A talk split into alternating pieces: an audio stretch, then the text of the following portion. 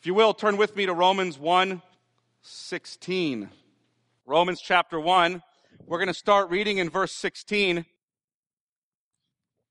And we're going to read through the chapter. My sermon title may seem a little misleading once I start, once I get going in the sermon. I called it the Supreme Court, God's Wrath, and the Response of Christ's Church. And then I'm just preaching out of Romans 1. So did you bait and switch us? I didn't, but you may feel that way in a little bit. We'll see. All right. Look at Romans 1 and verse 16. For I am not ashamed of the gospel, for it is the power of God for salvation to everyone who believes, to the Jew first, and also to the Greek. For in it, the righteousness of God is revealed from faith for faith, as it is written, the righteous shall live by faith. For the wrath of God is revealed from heaven against all ungodliness and unrighteousness of men who by their unrighteousness suppress the truth. For what can be known about God is plain to them, because God has shown it to them. For his invisible attributes, namely his eternal power and divine nature, have been clearly perceived ever since the creation of the world in the things that have been made. So they are without excuse.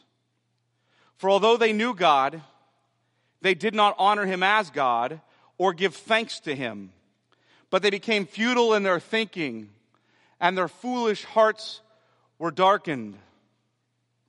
Claiming to be wise, they became fools and exchanged the glory of the immortal God for images resembling mortal man and birds and animals and creeping things. Therefore, God gave them up in the lusts of their hearts to impurity, to the dishonoring of their bodies among themselves, because they exchanged the truth about God for a lie and worshiped and served the creature rather than the Creator who was blessed forever. Amen. For this reason, God gave them up to dishonorable passions, for their women exchanged natural relations for those that are contrary to nature. And the men likewise gave up natural relations with women and were consumed with passion for one another, men committing shameless acts with men and receiving in themselves the due penalty for their error. And since they did not see fit to acknowledge God, God gave them up to a debased mind to do what ought not to be done. They were filled with all manner of unrighteousness, evil, covetousness, malice. They are full of envy, murder, strife, deceit, maliciousness. They are gossips, slanderers, haters of God, insolent, haughty, boastful, inventors of evil, evil, disobedient to parents, foolish, faithless, heartless, ruthless. Though they know God's decree that those who practice such things deserve to die, they not only do them, but give approval to those who practice them. Let me pray. Father, we ask that as we consider your word, we ask that your spirit would be greatly at work in our own hearts and minds, turning on the lights so that in our dark minds we can see the truth of your word so that we love it, that you would bring repentance to our own hearts, joy in your Son to us, that we would know what the ultimate problem of mankind really is and what the ultimate solution to that problem is. And that we would, in a greater way, trust in your Son together and rejoice in him. We pray this in Jesus' name. Amen. I, I wrestled, I wrestled with where to start a sermon like this. I didn't wrestle with this sermon because I was unfamiliar with the text that I wanted to go teach. I've preached through the book of Romans. I spent four years in it. I wrestled with it just how do I start? Because here's the thing I, I don't desire to speak about homosexuality. I'm really not interested in speaking about that topic. I certainly don't want to bash those who struggle with the sin of homosexuality. Uh, people in our own congregation do struggle with that sin and have struggled with that sin. And we love them and we want to be of service to them, not bash them. Just like I don't want to bash any sinner who struggles with any sin. You see, in one sense, homosexuality is a sexual sin that is no different than other sexual sins. All sexual sins deserve the just condemnation of God. But in another sense, homosexuality is a different sexual sin in that its very act contradicts the complementarity of God's creation, overturning God's creation as male and female. And while homosexuality, homosexuality is not something Christians are anxious to discuss, we're not anxious to discuss this, but our current cultural and legal moment requires us to do so. On Friday, in an act of judicial tyranny, five unelected and unaccountable justices thrust upon our nation a new legal definition of marriage. I, I, know I used the word tyranny. Did he just use that word in a sermon? Yes, I did. Judicial tyranny. It's like we have a justiciarchy now. That's a word I just made up. Rule by judges. We swapped out a king in England for five people in black robes. But don't, don't get too excited yet. I know I use the word tyranny, but the court has been tyrannical before. Dred Scott, Plessy versus Ferguson, Roe versus Wade. This is not new. Please understand the government has never privileged marriage because it wanted to privilege love between two consenting adults. You know, the government is not in love with the idea of romance. The states privileged marriage, the states privileged marriage because the people believed that the lifetime covenantal bond of a biological man and a biological woman was the only context in which we could produce and raise healthy children. This millennia old cultural and religious understanding and this hundreds of year old legal understanding was overthrown on Friday. And I'm, I'm left with the question as to what to address among the many things which can be addressed. See, I could address the fact that Jesus said, What God has established, let no man tear asunder. Yet five justices had the hubris and blatant arrogance to tear it asunder on Friday. Thus, these justices violate both the biblical decree of God and the proper founding principle of our country that rights are given by God and not by government. I could address the fact that we need to understand that the destruction of marriage did not, I want you to hear this, the destruction of marriage did not begin with the homosexual rights movement but with a sexual revolution and a divorce culture which turned marriage into a romantic relationship which existed to bear the weight of my demands for self fulfillment and individual expression, an idolatrous weight that marriage could never bear. I could address the fact that the church has so idolized marriage. The church has so idolized marriage and family as the ultimate end for every member of our body that we have sent a message that singleness and sexual abstinence is a less complete and fulfilling life and is to be abhorred at all costs. And now what we are doing is drinking the foul cocktail that we helped create. I could address the fact that the church has failed to listen well to homosexuals, because we have who are suffering from a socially constructed identity crisis, one that we helped construct. And who feel like they are finally not, finally not. You saw them celebrating. Why? Because I want you to empathize with something. They felt like they are finally not a pariah in society because they can now be called husband or wife. Because we held up before them, church, that that was the ultimate end of mankind and told them they couldn't participate in it. And so they had an identity crisis that we helped create. Your ultimate identity is not husband or wife. Your ultimate identity is, identity is Christ. An identity crisis which we contributed to with our family idolatry and our idolatry of self fulfillment as we preach a Jesus who's come to make us happy and to give us our best life now. See, I could address the fact that the church in America is now going to feel the reality of being a people in exile. For millennia, in various places on earth, the church has lived at the margin of society. Do you guys know that? And the church has grown and thrived on those margins, but American Christians have long enjoyed the privileges of being in the center of society.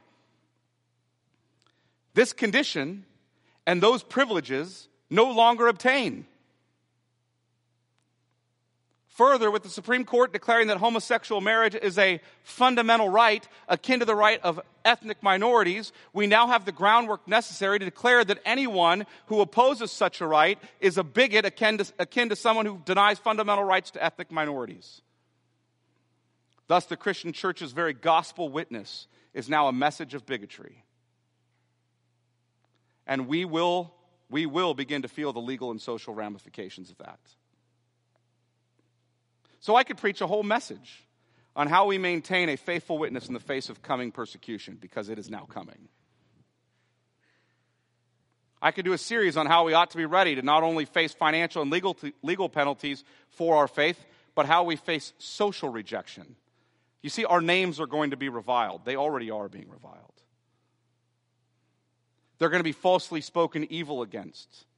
And we need to repent of the panting after the approval of men and gird up our loins so we can bless those who revile us and persecute us, so we can love and do good to those who spurn us and commit evil against us. See, I could preach a whole series on how we are commanded to not be overcome with evil, but to overcome evil with good, confident that vengeance is the Lord's, and following our Messiah, we should follow our Messiah, who, when reviled, did not revile in return, but entrusted himself to him who judges justly. I could address the fact that the church now faces new challenges in understanding what it means to render to Caesar what is Caesar and to God what is God's. For we need to understand anew how and when we submit to a government which has failed to perform its God given role to be an instrument of God for righteousness and has become an instrument of unrighteousness. I could address what the Bible says about homosexuality so that we as a church are ready to stand as a faithful witness against those false teachers who will arise and will continue to arise to make the Bible say something else altogether. In fact, I'm giving you a book for that purpose. I hope you will read it because I want you to be aware of something. So called Christians, in love with the approbation of the present world, will arise speaking twisted things about the scripture, and they will not come from without, they will come from within the church. The great threat is not the prospect of watching the numerous Republican politicians who are going to trip over themselves lining up to be in favor of gay marriage now, or who are going to at least minimally say, the issue's over, let's stop talking about it. The great threat is false teachers who will rise from our own number, drawing away disciples after themselves who want to fundamentally redefine God and His Word. Those who want to declare that God is love while removing any obligation to ask what John actually means by that when he says that in 1 John and emptying the idea of love of any ethical content and turning love into a mere aesthetic proposition akin to God is joyous approver of whatever makes me happy and self fulfilled. These false teachers cannot endure the thought of being reviled and pushed to the margins of culture, and with their hands firmly clasped around the idol of man's approval, they will declare to you that we need a moratorium on declaring what the Bible says about homosexuality. We need to be kinder and gentler as a church. And by kinder and gentler, they mean nothing as to what the scripture means by those terms. These teachers will say they're just asking questions we need to wrestle with. You see, are we really sure the Bible says that? I mean, this book is really old. How do you know that that's what it really means? They didn't even know about committed homosexual relationships in the first century when Paul wrote. False. Not true. They had them. Plato writes about them even. Hundreds of years before Paul's writing Romans. Church fathers write about them, the first, second, third century. And if you listen closely to these false teachers, you will notice in their questions the deceit of that wicked servant who whispered in Eve's ears, Did God really say? Or I could address the fact that we are seeing to, what we are seeing today as a result of that great cosmic war which was announced in the curse that the seed of the woman would be at enmity with the seed of the serpent, and that the seed of the woman would crush the head of the serpent, and the serpent would bruise his heel. And I could point you to the fact that that skull crushing seed of the woman has come, and he's defeated that great serpent on the cross, and he's risen from the dead, and he is presently at the right hand of the Father, ruling and reigning, from whence he sends the Spirit, and he will return to put all his enemies under his feet. And then I could point you to where Paul says in Romans 16 that soon this God of peace will crush Satan under our feet as well. These are just some of the tensions and issues that confront us, not even all of them. But while government institutionalization of homosexual marriage is new, nothing else I have mentioned here is new. So, with the time I have this morning, I want to look at two questions. You say, that was all introduction. Yes. I haven't even looked at the text yet. I want to look at two questions. One, how did we get here? And two, how does Christ's church respond? By the question I'm asking, I mean something far deeper than how did America arrive at this particular cultural moment? That's a secondary question, really answered by the more important question how did mankind get into a situation in which we are openly endorsing and institutionalizing sin? Further, by the question, what is the church's response? I mean something far more central and powerful than how do we gird up our loins to win the culture war in America? For that too is a secondary question, answered by the more important question, which is how is the greater cosmic cultural war between Satan and God's people won? So let's look at the first question. How did we get here? How do we get here? Look with me at Romans 1:18. For the wrath of God is revealed from heaven against all ungodliness and unrighteousness of men who by their unrighteousness suppress the truth. See, we got here, Paul says, first because in our sin in our ungodliness, in our unrighteousness, we suppress the truth. What does it mean to suppress the truth? To suppress the truth is um, a way of saying that we stood over the truth as if we were above it and we pressed it down. We told it to be quiet. We became its judge. We began to examine the scriptures rather than realizing they examine us. Rather than understanding that we're under the rule, under the rule of God, we have put ourselves above the rule of God. We judge Him. Ever since the fall of Adam and Eve, we've believed the great lie that we can be like God, and we have replaced Him in our minds and hearts with our own foolish desires and ideas. But the question is when Paul says this, that men, that men have suppress the truth and unrighteousness, all of them, and he means mankind in the generic sense. The question is, how is that a fair charge? See, how can Paul say that all mankind has suppressed the truth and unrighteousness? What about the heathen who's never heard of the Bible? How can he say they've suppressed the truth and unrighteousness? Look at 119, verse 19 through 20.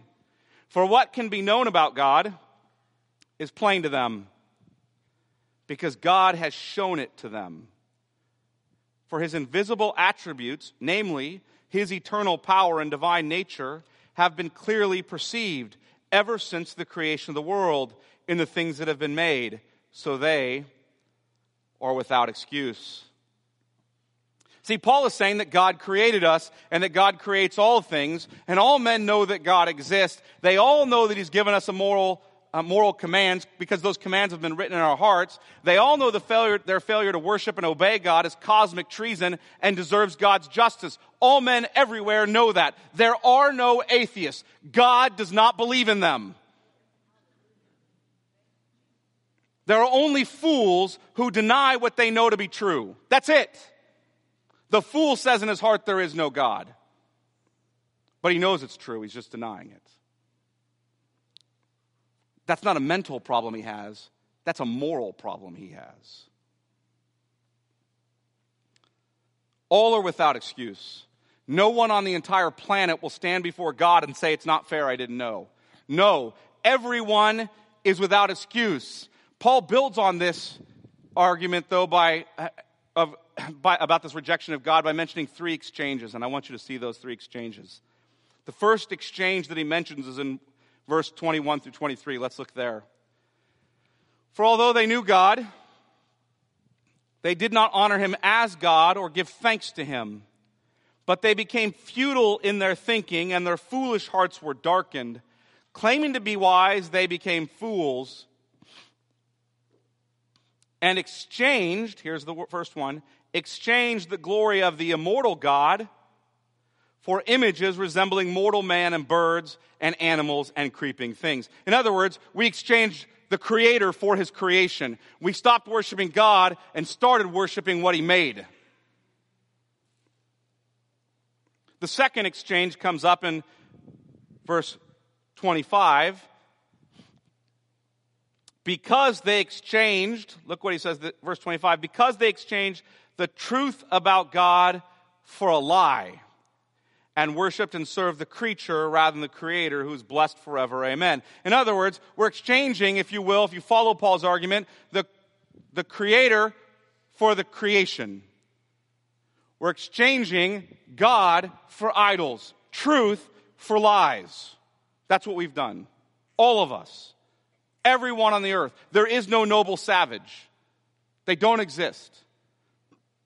God has created everyone. He's put the imprint of His law on all their hearts, and they openly, willfully reject Him. The third exchange, let's look there. Verse 26. It's actually the second half of verse 26. So go to the end of the first sentence there, and you have this word for their women. Now notice this. Their women exchanged, it's the third exchange, their women exchanged natural relations for those that are contrary to nature. And the men likewise gave up natural relations with women and were consumed with passion for one another, men committing shameless acts with men and receiving in themselves the due penalty for their error. Now, so the third exchange is exchanging natural sexual relations for unnatural sexual relations. And if you're reading this slowly, then this third exchange might kind of take you by surprise. You might wonder, what? Well, that seems out of place. The first two exchanges are what? Exchanging God for idols, exchanging the creator for creation, exchanging truth for lies. So why is the third exchange here? What does homosexuality have to do with any of this? And this is a clear description of homosexuality. What does it have to do with any of this? Why does Paul put it there? Well, there's one, there's really more than one reason, but, but let me drive at the central reason. I want you to go back to the garden. God created us to be image bearers. What does that mean? That means we reflect the truth about Him. You know image bearers, you all own them because you have mirrors, and they bear your image and they reflect the truth about you. Now, as you get older, that truth becomes more and more depressing. But there it is.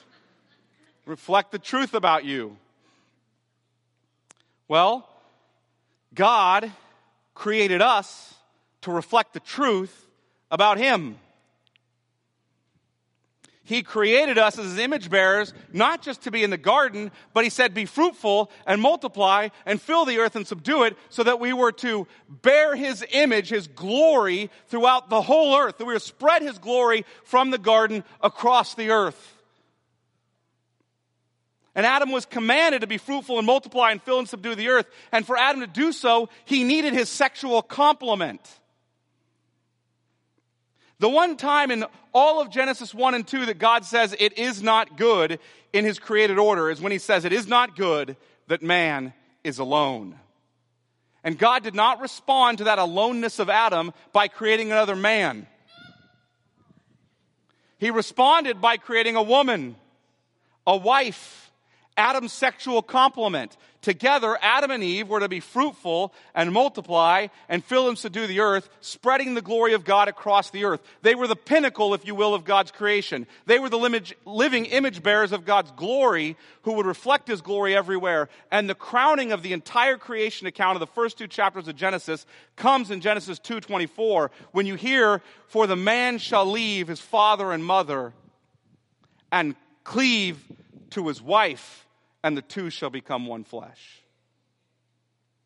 Adam and Eve could unite as two parts to a sexual whole, and they could reproduce new image bearers who would spread the glory of God across the earth. Thus, when we exchange the natural, God created, God glorifying complementarity, we've directly rejected God and His created order.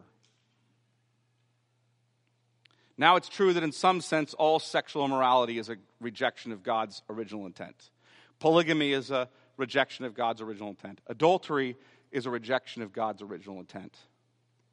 But homosexuality is a unique kind of affront precisely because it's unnatural. It isn't just a moral sin, it's a sin against nature.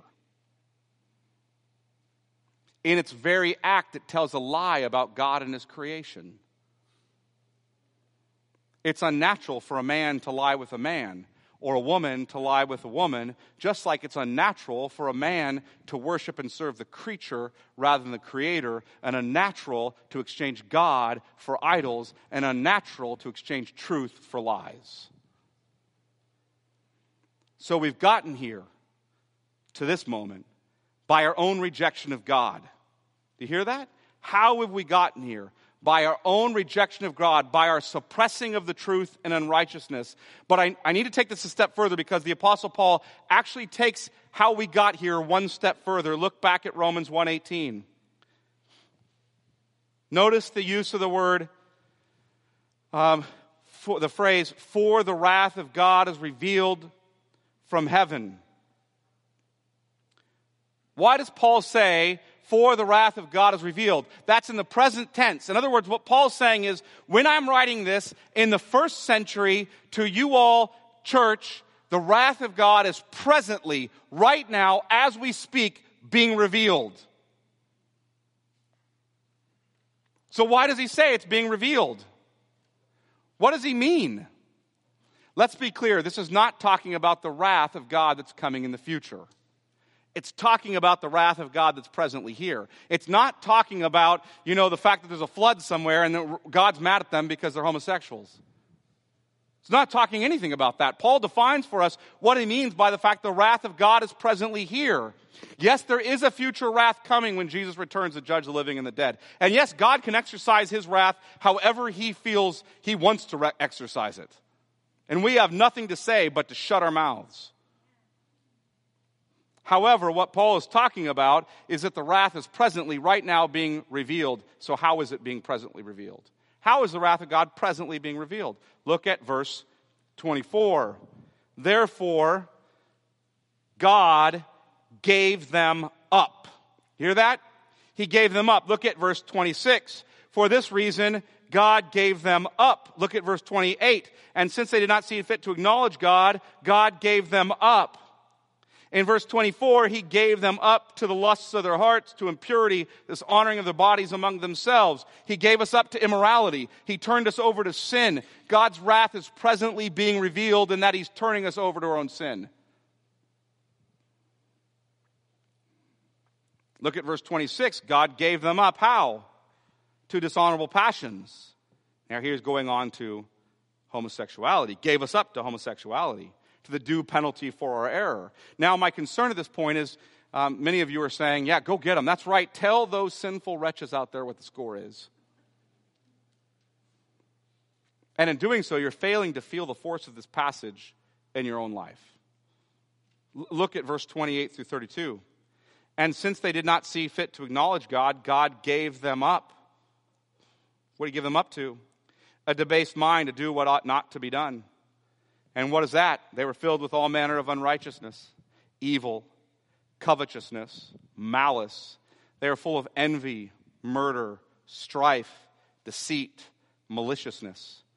They are gossips, slanderers, haters of God, insolent, haughty, boastful, inventors of evil, disobedient to parents, foolish, faithless heartless, ruthless. And though they know God's decree that those who practice such things deserve to die, they not only do them, but give approval to those who practice them. Now, whether you struggle with homosexual sin or not, you are no less guilty of sin. No less guilty of sin. You may not have joined the Supreme Court on Friday in giving approval to those who commit homosexual sin. You may have been sickened when you saw the White House all in rainbow colors. But you have approved all sorts of sin in your life too. All sorts of it. How many wildly inappropriate movies have you watched? Paid for. You just approved of sin, didn't you? How many times have you sat and participated in gossip and slander? The Greek word for that is diabolical, devil speech. You just approved of sin. I, I mean, I could go on, right? You don't only practice such things, you approve of those who do them. I do the same thing. I'm no less guilty than Barack Obama was when he put a rainbow flag on the White House. No less guilty. I'm a sinner too. I've approved of sin too. I've not only done such things, I've approved of those who practice them. Look at Romans 2 1 through 3. Paul addresses this. Therefore, you have no excuse, O man, every one of you who judges.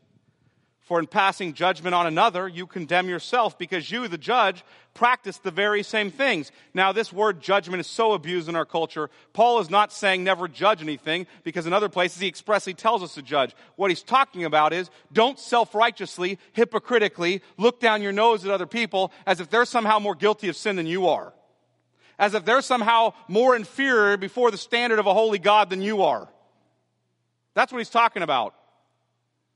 You judge others and you practice the very same things, you hypocrites. We know that the judgment of God rightly falls on those who practice such things. Do you suppose, O oh man, you who judge those who practice such things and yet do them yourself, that you will escape the judgment of God? And in case you're not, in case you're missing the point, Paul continues to bring increased clarity all the way through chapter 2 into chapter 3, where he finally culminates his argument in chapter 3, verse 9. Look there. What then? Are we Jews? That means the religious types of that day that Paul's reading. Are we religious people any better off? No, not at all. For we've already charged that all, both Jews, the religious, and Greeks, the non-religious, are under sin. As it is written, none is righteous, no, not one. No one understands. No one seeks for God. All have turned aside. Together they've become worthless. No one does good, not even one. Now go down to verse 19. Now we know that whatever the law says, it speaks to those who are under the law, so that every mouth may be stopped and the whole world may be held accountable to God. For by the works of the law, no human being will be justified, declared righteous and forgiven in his sight, since through the law comes knowledge of sin. See, so, so here's how we got here. We're all sinners. We've all sinned and fallen short of the glory of God, haven't we? All of us. We've all rejected the rule and worship of God. And none of us, no, not one, will be able to stand before God and say, Look what I did. I am clearly better than that homosexual person. I am clearly better than my spouse. I am clearly better than my sibling. I am clearly better than my parents. I am clearly better than that person at work who irritates the crud out of me. I'm clearly better than these people. You won't stand before God and say that. No, what Paul says is every mouth will be stopped for your neighbor is not the one who sets the bar of holiness. God is. And when you see him, you will have nothing to say. You will have no justifications to give, no case to make. You won't question him at all. Your mouth will be stopped, and you will be as Isaiah, who declares, I am undone. I'm coming unravel. I'm disintegrating in front of the holiness of God. I am a man of unclean lips, and I dwell among a people of unclean lips. That's all that will happen when you stand before God in and of yourself. So I've given you the bad news. There's the bad news. Five justices in the Supreme Court are not the only ones who are guilty of sin. Our president is not the only one who's guilty of sin. Homosexuals are not the only ones who are guilty of sin. We're all guilty of it. All of our mouths will be stopped when we stand in front of the great judge. all of them. None of us will have a word to say in our own defense. So, what's the good news? See, I said I had two questions. The first was, how did we get here? The second is, what is our response? So, what is the response of Christ Church to all this? What is the good news? Look back at Romans 1:18 again. Say, really, every part of my sermon is just springing off of Romans 1:18. I'm going to go backwards and now forwards. Romans 1:18. You notice the first word in that verse, for. Look, when you see a word like for, you know that grammatically it is likely pointing back to something that precedes it. The word for is likely giving you a reason for something that preceded it. So, how is for being used here? Well, it's pointing to the immediately preceding verse, verse 17. So, look there. For in it, the righteousness of God is revealed from faith for faith, as it is written, the righteous shall live by faith. What is it? For in it, the righteousness of God is revealed. What is it? Well, it is the gospel. How do I know that? Because the word for in verse 17 is pointing me back to verse 16. For I am not ashamed of the gospel. For it, the gospel, is the power of God for salvation to everyone who believes, to the Jew first and also the Greek. For in it, the gospel, the righteousness of God is revealed from faith for faith, as it is written, the just shall live by faith. For the wrath of God, the reason we need the righteousness that's only available in the gospel is because the wrath of God is presently being revealed to us. Do you follow Paul's logic? The gospel is the good news. It's the good news that what? That Jesus came and lived the life we failed to live. That he paid for our debt of sin on the cross. That he conquered the grave in his resurrection. That he ascended to the right hand of the Father where he currently rules and reigns and from where he sent his spirit. It is in that good news, the gospel, that the righteousness of God is revealed from faith for faith. For as is written, the righteous shall live by faith. We receive that good news. How can we stand before God righteous? How can we stand before God justified? We receive that good news as a righteousness that is not our own.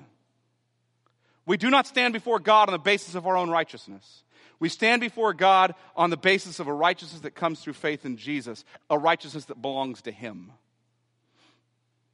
That is why Paul says in Romans 1:18 for the wrath of God is being revealed because we need a foreign alien righteousness because we're presently under the wrath of God in and of ourselves and by works of the law no human being can be justified. So Paul says this clearly again if you look at Romans 3 and verse 21 after he said, You cannot be justified by works of the law, he says in verse 21, But now, chapter 3, the righteousness of God has been, ma- been manifested apart from the law, although the law and the prophets bear witness to it. In other words, the Old Testament tells us about this coming righteousness of God. But the law in the Old Testament can't bring you that righteousness.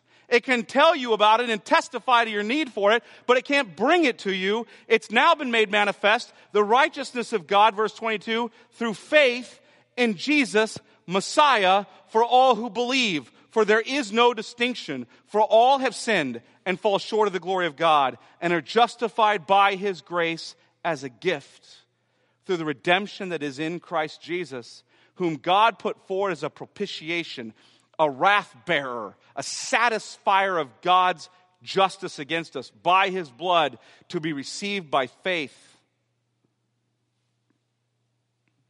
You see, the righteousness with which we stand before God is not our own, it's the righteousness of another, Jesus Christ. Church, we need to remember that.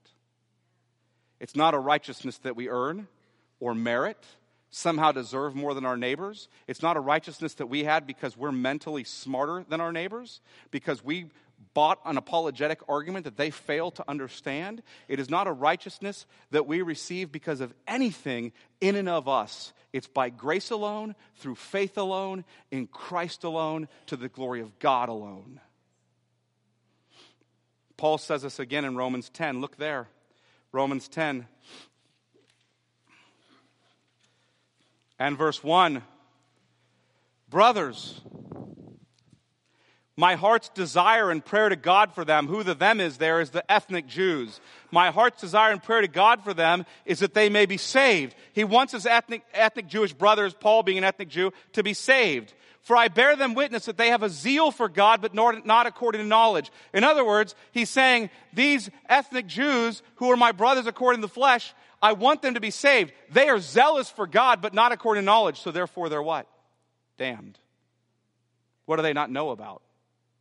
Their need for righteousness, not their own, that comes only in Jesus. How do I know that? Look on. Verse 3 For being ignorant of the righteousness of God and seeking to establish their own, they did not submit to God's righteousness. For Christ is the end, the telos, the goal of the law, the fulfillment of the law for righteousness to everyone who believes. Verse 10 of Romans 10 or for with the heart one believes and is justified, and with the, one, with the mouth one confesses and is saved.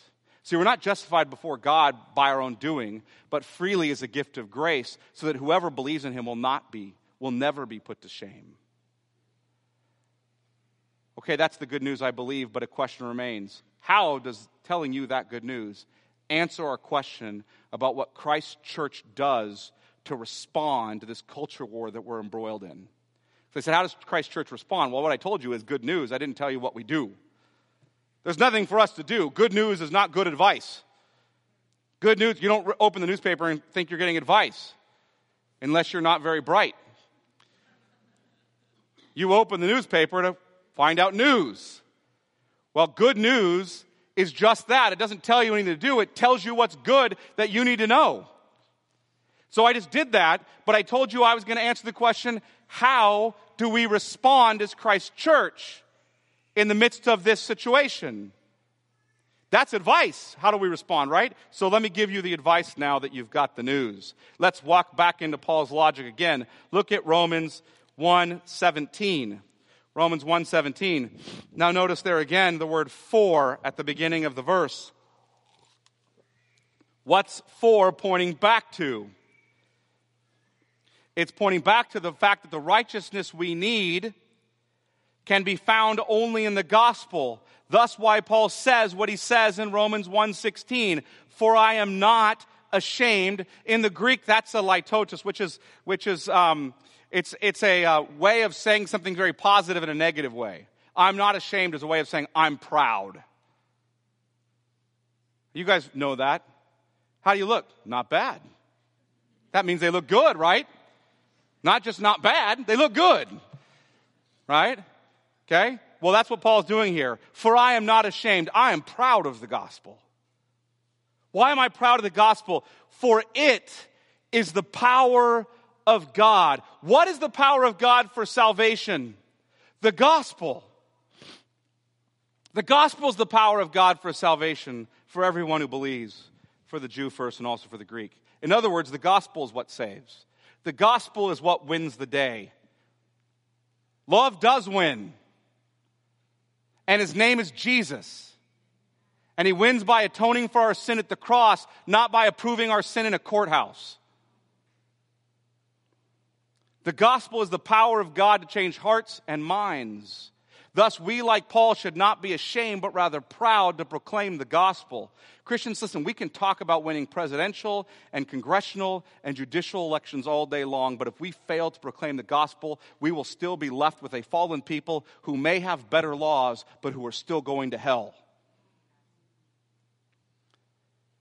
You can make people's life as pleasant as you want here on earth. You can give them the ideal America, but if you don't give them Jesus, when they get to the end of their life, they're going to hell. Please do not misunderstand me. I am not saying that we do not need to love our neighbors enough to fight for better laws. We do. We do need to love our neighbors enough to fight for better laws, just and righteous laws. We need to love our neighbors that way. However, let us never fall prey to the idea that the ultimate enemy is a political one. The ultimate enemy is sin and idolatry and death and hell. The ultimate enemy is Satan. This enemy is only defeated by proclamation of the gospel of Jesus Christ. For everyone who calls in the name of the Lord will be saved. But how can they call on the name of the one whom they've never heard? Or believed, sorry. And how can they believe in the one whom they've never heard? And how can they hear unless someone preaches to them? How beautiful are the feet of those who preach the good news. For faith comes by hearing, and hearing through the word of Christ. Church, our primary charge is not to storm the gates of Congress. It's not to storm the gates of the White House. It's not to storm the gates of the Supreme Court to rescue America. Our hope is not in this kingdom, but in the one to come. Our primary charge is to storm the gates of hell and to rescue sinners. And no Supreme Court decision will stop the forward momentum of the gospel. For as Jesus has said, I will build my church, and the gates of hell will not prevail against it, and neither will the Supreme Court. So, how do you respond to Friday's decision? Well, in the most important and primary sense, nothing has changed for us. We reply the way the church has always replied to a sinful and fallen world. We preach the gospel we proclaim the excellencies of him who called us out of darkness and into his marvelous light. We rest in Christ, who is no less on the throne today than he was on Thursday. We proclaim, proclaim Jesus. We love God. We love others. We love even those who hate us and persecute us. Let's pray. Father, we pray that those here who are believers, that are your church, that we would remember that ultimately, in the truest sense, nothing has changed for us. That Jesus is still on his throne. That the great war is still between him and Satan. That he dealt the victorious blow at the cross and that he will come and finish what he started at his return. And that we, as your people, would understand that we are citizens first of your kingdom and secondarily of any other that we happen to live in here that we would live for your kingdom and for your righteousness, and that we would desire to see people more than anything else not saved from bad legislation or bad Supreme Court decisions, but saved from the kingdom of darkness and brought into the kingdom of your beloved Son. Pray that you would do that great work in our church, that we would love our neighbors well enough to fight for just and pray for just and righteous laws, that we would love our neighbors well enough to care for them even when they revile us. And that ultimately we would love our neighbors enough to tell them about Jesus, their only hope. We pray this in Jesus' name and for his sake. Amen.